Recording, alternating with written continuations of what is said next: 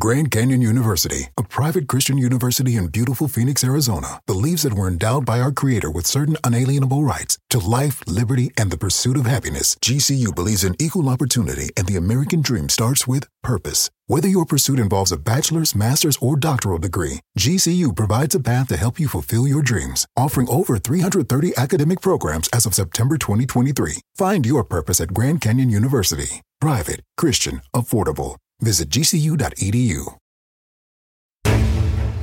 Something wasn't right at our house.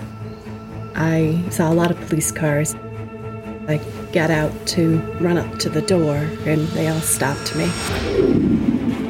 She's motionless, and I'm concerned. There appeared to be a body hanging from a banister. First look, it would appear as though it was a suicide. The way that went around her chin did not seem consistent with a hanging. You can see where her bed was pushed out of place. It appeared that there was a struggle. That woman was a fighter. She would never leave her daughters. She would never do it. My gut was telling me there's something wrong here. Could you cry? We call it the lie and cry conversation. He's telling his daughter to lie. Lie to him, and, and by the way, if that doesn't work, can you cry? It's when all of our hackles kind of went up. The picture's getting clear at this point. This is absolutely ghoulish. Yeah. Are you theorizing the darkest scenario? Yes, we are. Evil.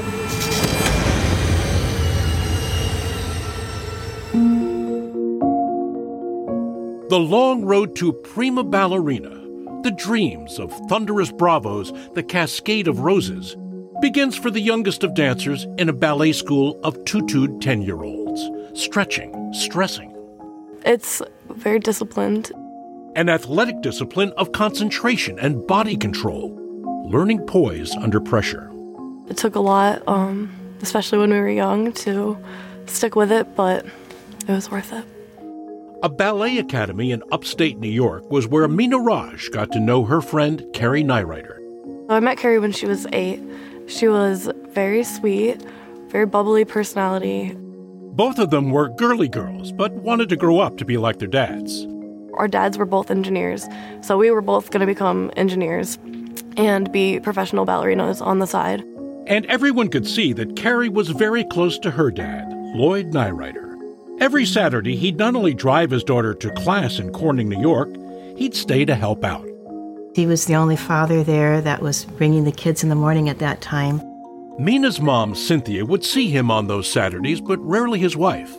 Instead of doing the, the children's hair at home, he would always sort of bring them there and brush their hair out and, and put these buns together. Um, With some skill and art? um, yes, and, and he, he definitely enjoyed the admiration of the other mothers around him. As their daughters rehearsed for the annual Nutcracker, Cynthia and another friend, Rose Coluccio, became friendly with Lloyd. Lloyd was, I would say, eccentric, always um, the center of attention. Of course, we eventually asked about his wife, and he said that Saturday was really her days off. Lloyd's wife, Michelle, had a full plate of her own. She had a master's degree in literature, but chose to be a full time mom, homeschooling their kids and taking an active role in charity work. Here she is making Thanksgiving dinner for the needy at their local church. It would be really odd to have Thanksgiving at home, just us, and not be here. Thanksgiving is celebrating with the community, giving back. Michelle had met Lloyd in high school. Her mom, Jeannie, remembers a teenage boy who was smitten from the first date. I think she thought he was intelligent and she could have intelligent conversations with him. So maybe a peg above the other kids in the schoolyard Yes. or her circle? Yes. The high school sweethearts married when Michelle was just 20. They'd later settle into a farmhouse in upstate New York and have three girls Carrie, the middle child. Michelle's younger sister, also named Carrie, admired her so much. Tell me about your sister as a mom. She always like wanted the best for her girls. She was always very supportive because of course when I had children I asked her all my questions and looked up to her. I always looked up to her. Though they lived coasts apart, Michelle's sister and her husband were close with the nieces. The oldest one really bonded with Kevin and Carrie and I very much bonded. But as with so many people, the Neureuther family ran into lean times, diminished prospects during the Great Recession. Lloyd moved out of state to find work as an engineer. What happened is uh, Lloyd, it was a tough time in Corning, New York, and he took a job in New Jersey. Michelle stayed behind with the girls out in the country in Corning. But the separation put a strain on the marriage, and in time, Michelle and Lloyd divorced. She was always positive, Hmm. gonna make the most of everything, and then one day out of the blue, she called me and said, We're divorced. I'm like, okay. Right, it was very random. After the divorce, Michelle sold the farm and the kids split up. The oldest went to live with her dad in New Jersey, while Carrie and the youngest daughter stayed in Corning with mom in a new house. But the divorce was hard on everyone. Carrie and her mom sometimes butted heads. The arguments could get heated. She was living with her mother, finishing high school, but it got more and more strained as the years, as she approached her senior year.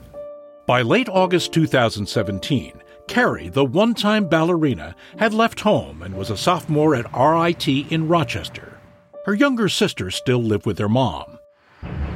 It seemed like a typical Monday afternoon when a family friend came by the house to pick up the youngest for swim practice. But something looked very wrong. He called 911. She's motionless, and I'm concerned. The friend said he glimpsed a shadowy female figure on the stairway. So she's just standing there not moving? Kind of hard to tell. Dark.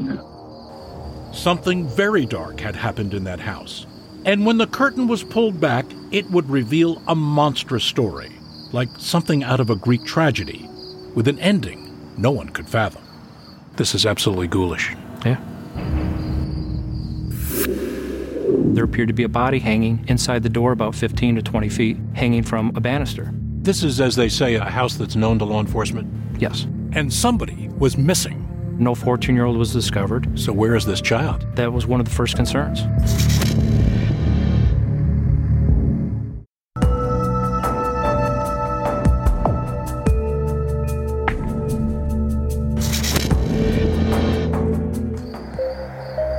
August 28, 2017.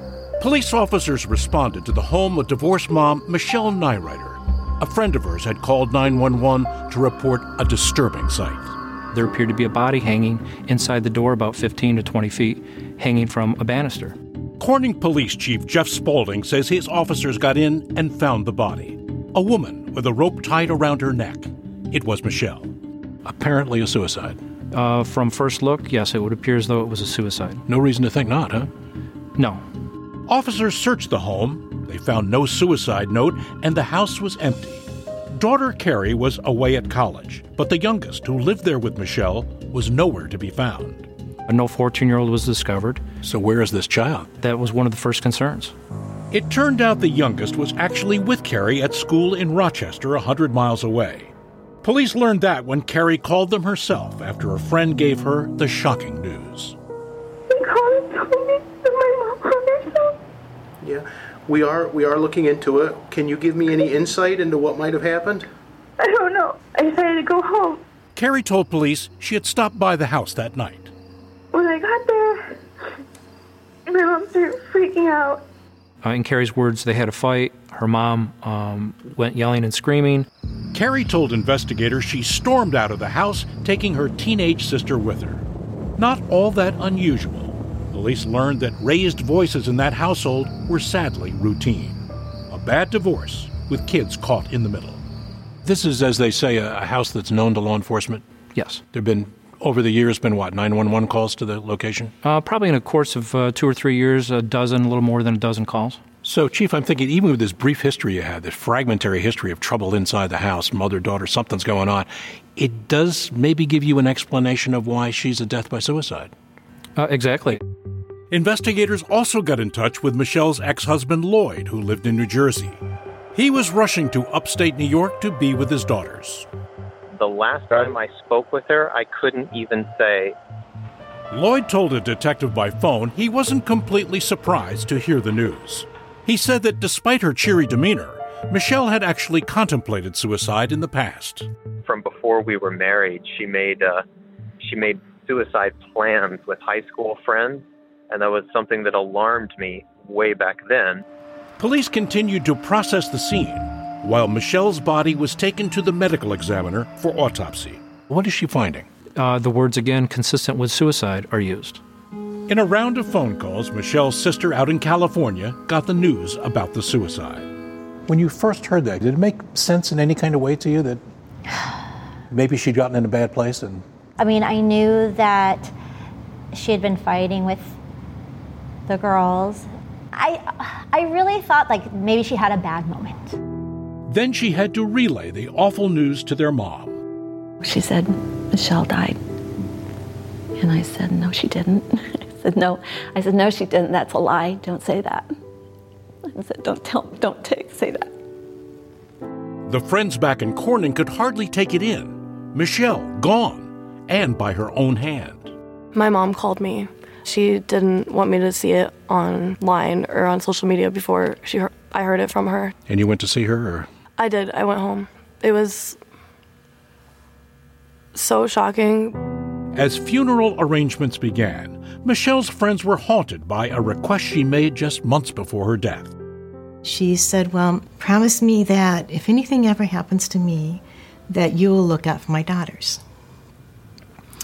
And then I reassured her, naively perhaps, that she was going to live a long life. Um, but she was pretty persistent, and so I said, Okay. And we left it like that. Sorry she got me with that story. But even in their grief, there was confusion and doubt. The friends thought the Michelle they saw in her final days was anything but suicidal. what were her plans? Was she forward looking?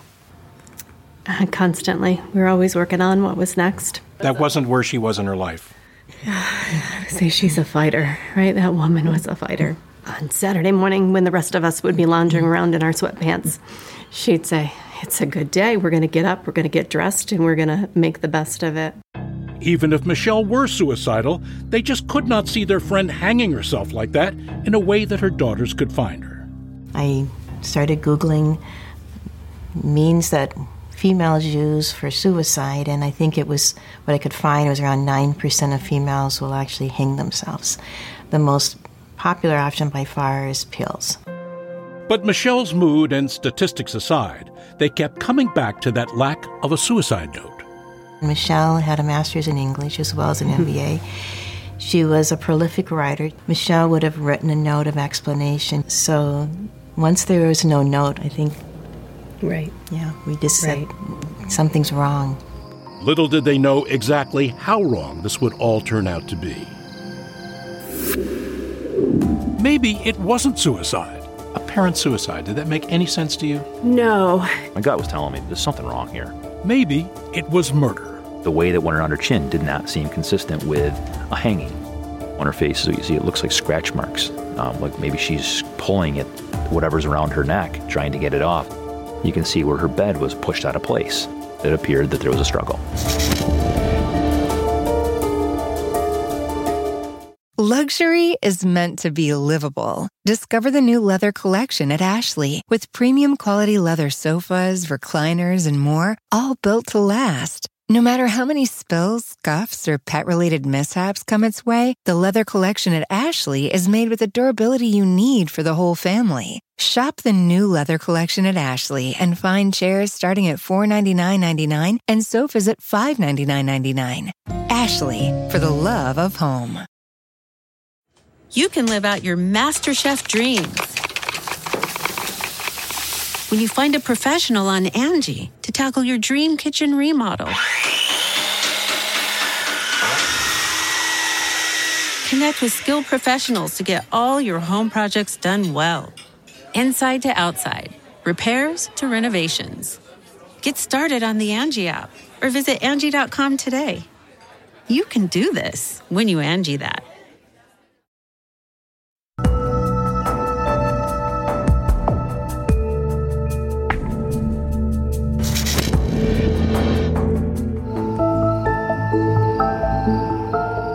Police were investigating the hanging death of Michelle Neureuther as a possible suicide. but they still needed to know more about her final weeks and days.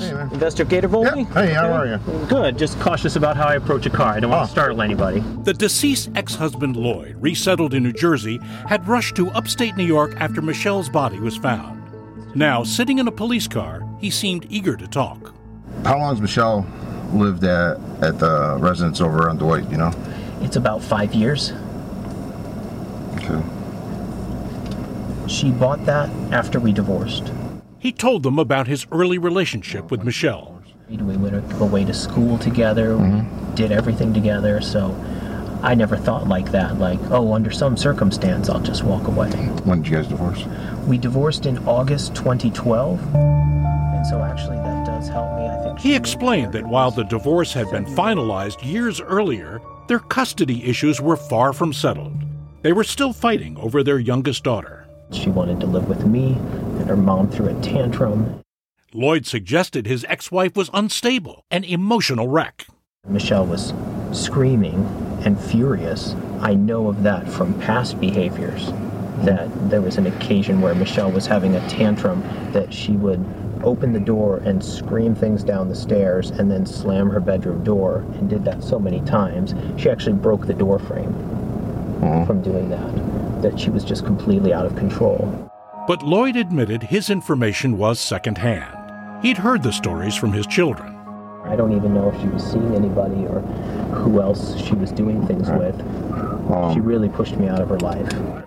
Lloyd spoke with police for over an hour. As the interview ended, he had a question. When could the kids retrieve their stuff? In case I could pass her word, is there any idea when the kids could get into the house to look That's, for? I'm, I'm hoping they called. on that too. If it were a simple suicide, the investigation wouldn't take long. But New York State investigator Eric Hurd, who was among the first on the scene, thought not so fast. My gut was telling me there's something wrong here. It wasn't just cop intuition. There was physical evidence in his experience inconsistent with a suicide, starting with the position of the thin nylon rope on Michelle's body. The way that went around her chin did not seem consistent with a hanging. He noticed wounds on Michelle's head, too. On her face, you see it looks like scratch marks, um, like maybe she's pulling at whatever's around her neck, trying to get it off. And then there was Michelle's friend Rose. She rushed up to the scene with something urgent to say. Apparent suicide. Did that make any sense to you? No. She had told me, she's like, I know her, she's friends with me. She would never do this to herself. We were just with her the other night. We were having a great time. She wouldn't do this. It's not exactly evidence, but it's a piece. It's not evidence at that point. And when police formally interviewed the friends, they got a different picture of Michelle and the divorce. They said Lloyd was the crazy one, relentlessly badgering his ex wife with dragged out custody fights. I was at their house, and I think Lloyd had just put, uh, served another petition for child custody of the younger child. And she was frustrated. Her life was looking very positive, and then this came up again. Objective appraisal or friends taking sides. Either way, they insisted Michelle wasn't a frazzled, out of control single mom. She was making the best of a bad situation and dealing with an ex who demeaned her for years.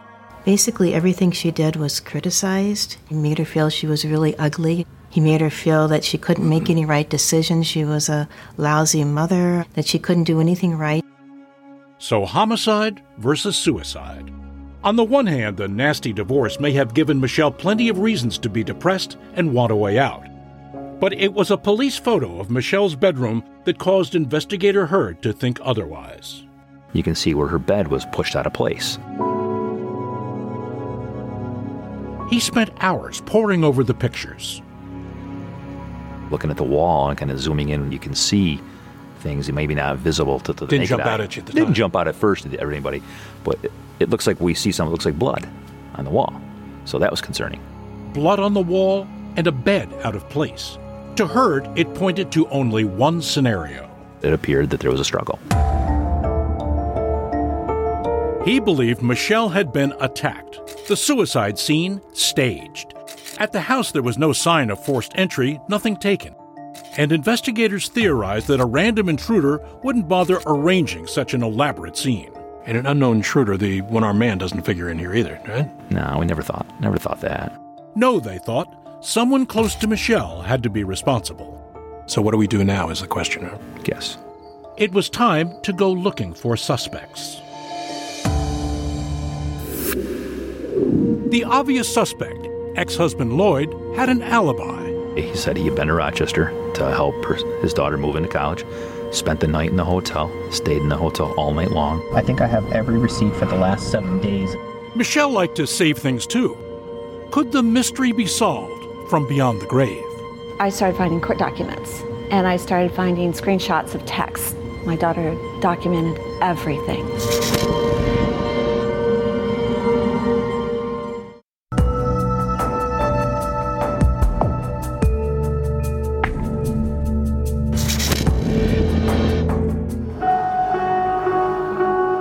Michelle Neureuther's mother, Jeannie, was still dealing with the loss of her elder child. And atop that grief was a long standing sorrow estrangement. Michelle had abruptly stopped talking to her mom 10 years before. I missed her, I loved her. I didn't know what was going on because we had never had a fight. If we'd had a fight and hung up on each other and, you know, you get over it, but we did not have that fight. Jeannie didn't know exactly what had gone on in Michelle and Lloyd's marriage, but she knew she'd never liked him. And my husband and I were like, okay, she can do better than this. Why is she? What does she see in him? And looking back, what, what makes you say that, Jeannie? He was arrogant from the beginning. He was always arrogant. He was full of himself. Michelle's sister agreed. He wanted to be like, oh, I'm going to put you in your place. Did you talk to her about where, how things were with her and Lloyd? No. Or do you just seal no. that away? I knew. Is that a no go topic? That's a no go topic. Michelle's family says Lloyd's my way or the highway attitude extended to the way he disciplined the children. The doting ballet dad wanted his girls to be a little too on point. He kind of raised his kids with a military bearing, huh? Yes. I mean, they had to, he would snap his fingers and they'd line up and they would stand there like little soldiers. He would make them kneel with their nose to the wall, hands behind their heads, like they're being executed. Like, this I'm is. sorry? For a minor household infraction? Yeah, like for nothing sometimes. He would just be mad at them. After Michelle's death, Jeannie flew out to the East Coast to be with her granddaughters. That's when she finally learned just how bad things had become for Michelle. It was all there in her daughter's journals and boxes of court papers. I started finding court documents and I started finding screenshots of texts. My daughter documented everything to What death. was the narrative picture that had come together for you of what had happened in her life? that she was just constantly abused, emotionally abused. Um, By her husband, Lloyd? hmm Yeah, And especially. you believe that he'd ganged up the children against her? hmm Yes. Michelle's mother read how the unhappy marriage turned into an unhappy divorce. He was taking her to court over and over and over. The acrimony between Lloyd and Michelle had been well known to Michelle's friends for years. They'd seen it up close.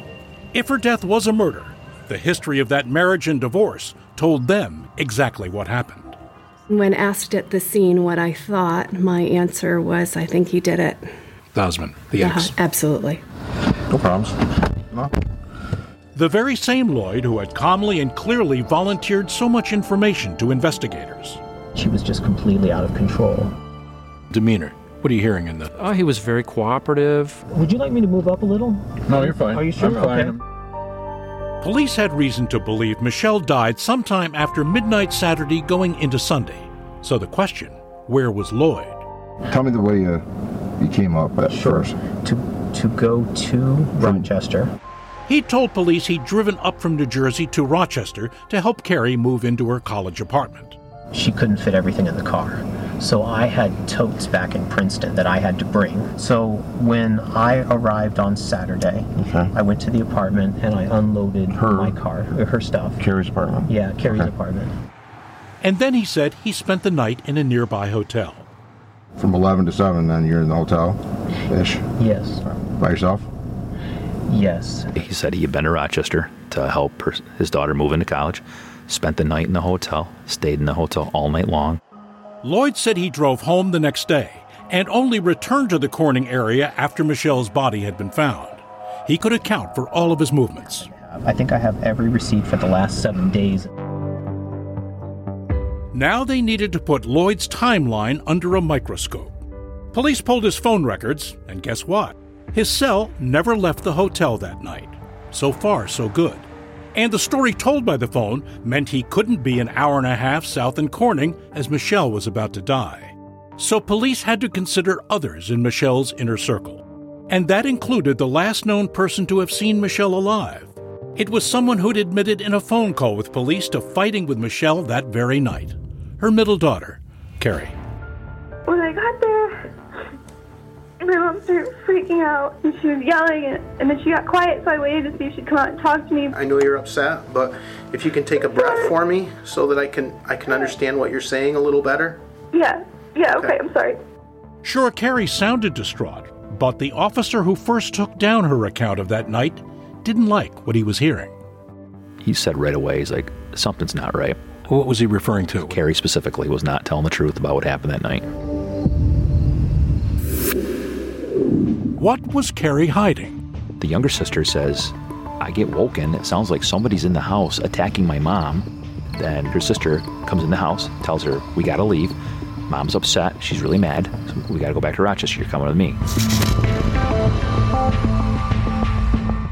Luxury is meant to be livable. Discover the new leather collection at Ashley with premium quality leather sofas, recliners, and more, all built to last. No matter how many spills, scuffs, or pet related mishaps come its way, the leather collection at Ashley is made with the durability you need for the whole family. Shop the new leather collection at Ashley and find chairs starting at $499.99 and sofas at $599.99.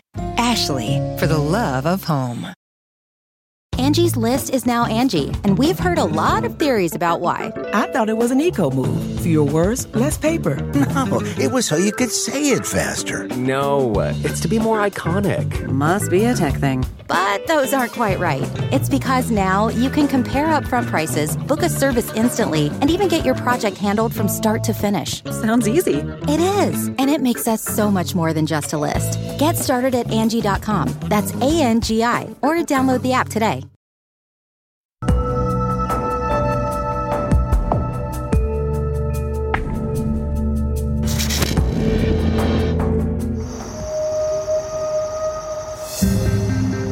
Here's a truism cops don't like to be lied to, especially cops investigating an unsolved death like that of the Corning mom, Michelle Neureuther. Especially if they're suspicious that the victim's 19 year old daughter is the one doing the lying.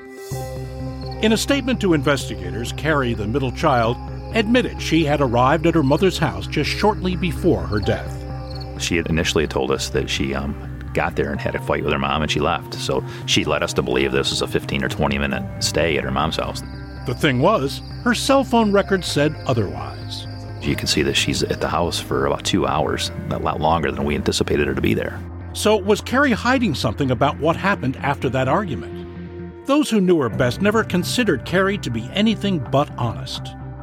Family friend Rose was one of the first people to speak with Carrie after Michelle was found. We just sat on the phone together for about a half hour and just cried. And Mina said there was no way her smart and kind hearted friend would have played any kind of role in a murder. I could never um, picture her being violent. But police had a different take.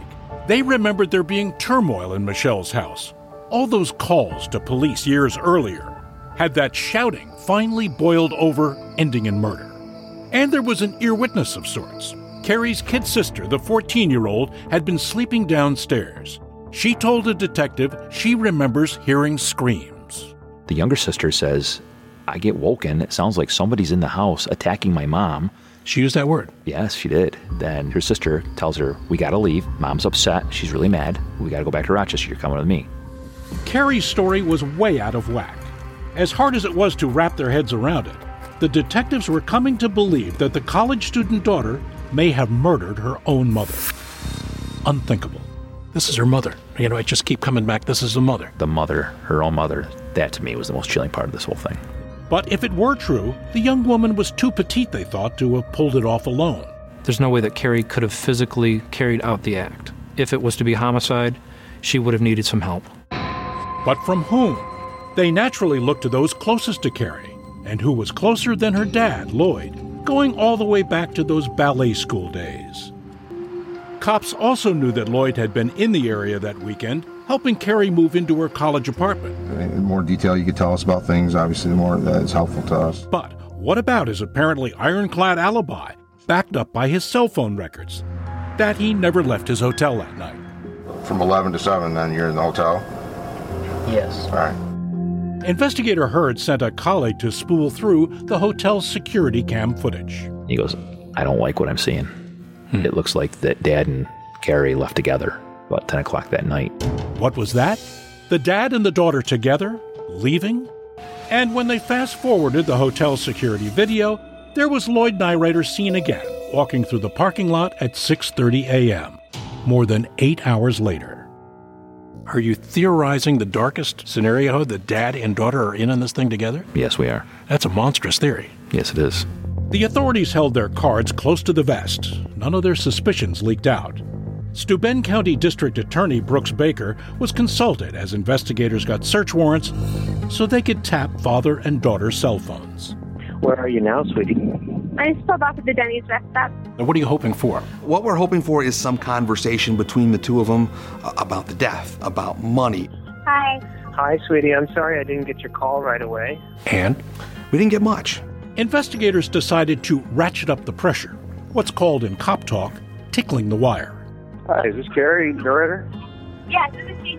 We have an investigator from Corning PD call Carrie and say, hey, I want to talk to you. And the hope is that that'll get a conversation going between uh, Lloyd and his daughter. I didn't know if you had time to meet up with me. I know it's break time, and I didn't know what your plans were. Yeah, would we be able to talk on Monday? Okay. With her wire tickled, would Carrie take the bait and call her father with the latest? She did exactly that. Hi, sweetie. Hey. So I just got off the phone with officer whatever from the Corning Police Department. He called he's like, oh, you know, I just like to meet with people face to face as well. You know, I'd I'd like you to not do that if you can avoid it. Tell him I'm sorry. I got I got a counseling appointment back in New Jersey tonight. I got to get to my counseling appointment. And tell him this has been really hard on me. Yeah. Could you cry? I'm like, We call it the lie and cry conversation because it's it's when all of our hackles kind of went up. He's telling his daughter to lie. He's telling his daughter to lie to the investigator, lie to him, and, and by the way, if that doesn't work, can you cry? You cry and say I'm sorry. I have to go. God, it would be nice if then it was just over. that would be the dream. Well, that's really all I got to suggest right now. By now, investigators had a working theory of the crime that it was probably not the dad helping the daughter, but the reverse. That dad, they theorized, was the mastermind. But authorities lacked hard proof of anything. They needed more. Okay. Yeah. After two more months of tapping the phones, they decided showtime had arrived. They would simultaneously appear unannounced to interview both Carrie and Lloyd in separate locations and confront the two directly. In late January 2018, like commandos synchronizing their watches, they swooped down. Nice to meet you. In New Jersey, two FBI agents appeared at Lloyd's workplace. He agreed to meet with them in a conference room. The agents gave him an update on the case. The medical examiner has determined it to be a homicide, not a suicide. Um, and in conjunction with that, I want to ask you, did Carrie had something to do with her death? No, I just don't think Carrie has it in her to kill another person. Can you think of something, whether it was things get out of hand, she gets in a fight, it's a self-defense thing? I mean, can you see that happening with Carrie? It's hard to imagine, but can I picture it?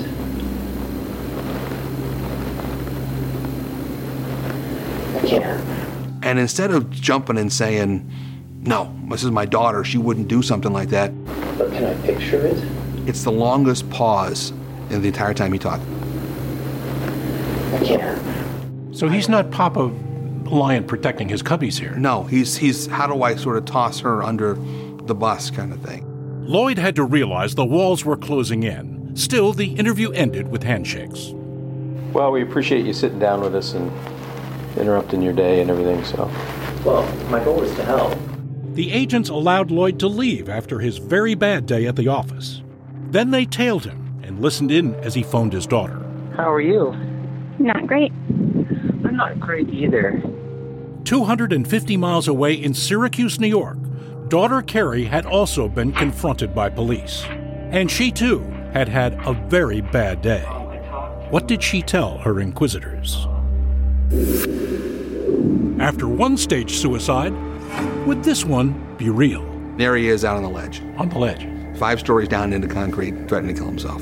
He's going to jump. He's got his phone, and he wants to talk to his daughter.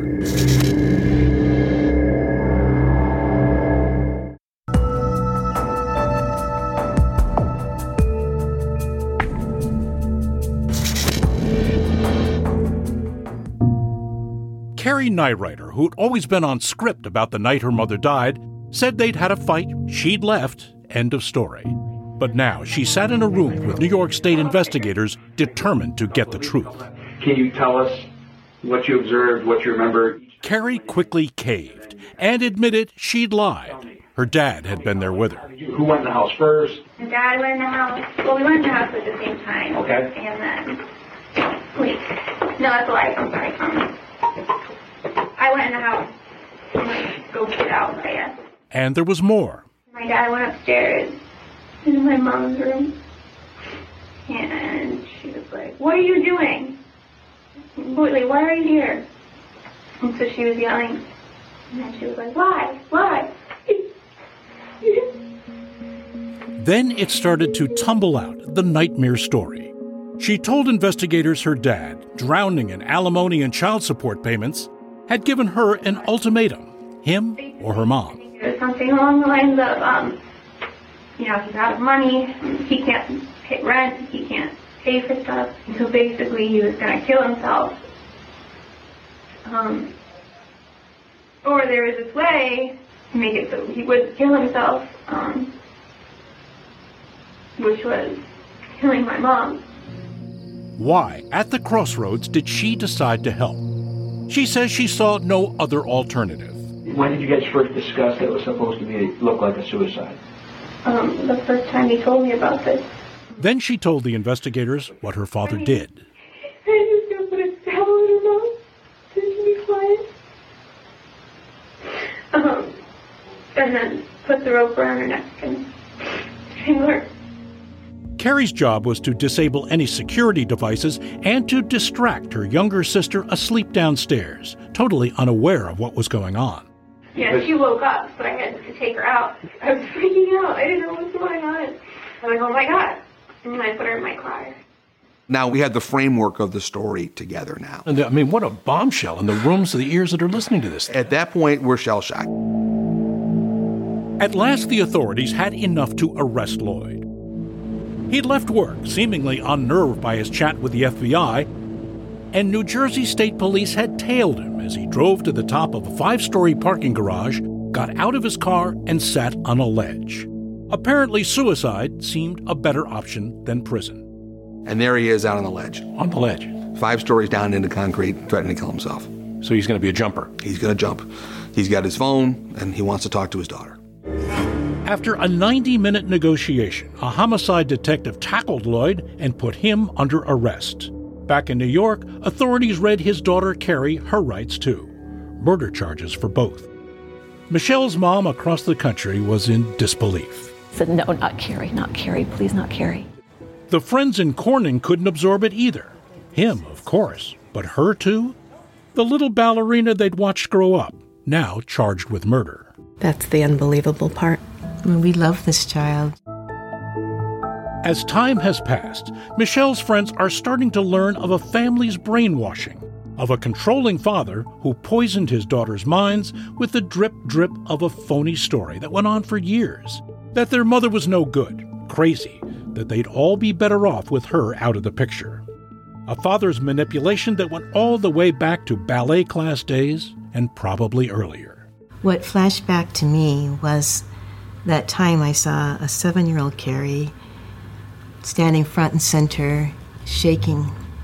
And I personally believe it was this accumulation of control. I felt that she had been brainwashed. And looking back, Michelle's mom is now certain it was Lloyd who was behind the unexplained rift with her daughter. I think that he'd already started alienating her, manipulating her mind. Putting a false narrative in her head about who she was and who her people were? I have often referred to him as Jim Jones. It's almost cult leader esque uh, what he has done to Carrie and his and her sisters. It appeared that father and daughter would be tried together. Both entered pleas of not guilty. But as the case moved forward, Carrie alone in her cell, removed from her father, it was as though the spell was broken. Carrie flipped and decided to testify against her father. At what point does your dad first approach you with this plan? Now she gave a second, even more detailed confession and prepared to be the star witness at her father's murder trial. And a new wrenching detail she had helped move her mother's dead body. We dragged her around the corner and he tied the rope to the, to the one prong of the banister and lifted her up and put her over, over the side. Sorry. That's okay. But her dad's trial never happened. Lab results came back showing the ex husband's DNA was all over Michelle's bedclothes in that house he claimed never to have been inside. In October of 2018, Lloyd Neureuther pleaded guilty to murder one. I was stunned, and he gave it up. Um, he told us exactly what happened.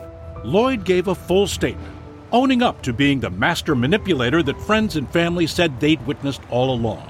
He described the process by which he would abuse Michelle in front of his girls, belittle her, convince them that she was insane, that she was dangerous. He's a narcissist. The world revolves around him. His password to his um, to all of his accounts was "All my girls love me." Oh, you're kidding. That's no. That's that's how he operated. Ultimately, that power led Carrie to say yes because you know Dad says it, it's so. And if Dad says it's so, it must be so. Lloyd was sentenced to life without parole. Any last words, Lloyd? District Attorney Baker allowed Carrie to plead to a lesser charge of manslaughter. She was sentenced to one to three years. The DA sees the daughter as a victim too. You want to be sympathetic because she's a sympathetic character. She deserves sympathy for where she was, but she's still guilty of murder, and that's that's the injustice has to happen. And friend Cynthia can't shake that emotional conversation she had with Michelle just before she died. The one where she promised to take care of her daughters. If anything happens to me, Yeah, they came back very strong for me. So Cynthia regularly visits Carrie in prison, keeping a promise and trying to help a bewildered young woman find her way through this. She's very remorseful. She misses her mother very much, and she has said that her mother would know what to do right now. She would know how to help me. Still grieving over the death of her daughter, Michelle's mom is now facing another kind of sorrow, coming to terms with this unthinkable crime, and the granddaughter who said yes to a father's deadly ultimatum. She is a human being. She's still a child. She might be considered an adult, but I hear the child, And yet she killed your daughter. and she killed my daughter. Um, she's a victim. I struggle with this. I struggle. I ask Michelle, I say, Michelle, what do you want me to do? What do I do with this child of yours? And I honestly believe that my daughter would want her to be accepting responsibility for what she did, and she is. I don't know if I forgive her, but I understand her. Luxury is meant to be livable. Discover the new leather collection at Ashley with premium quality leather sofas, recliners, and more, all built to last. No matter how many spills, scuffs, or pet related mishaps come its way, the leather collection at Ashley is made with the durability you need for the whole family. Shop the new leather collection at Ashley and find chairs starting at $499.99 and sofas at $599.99. Ashley, for the love of home.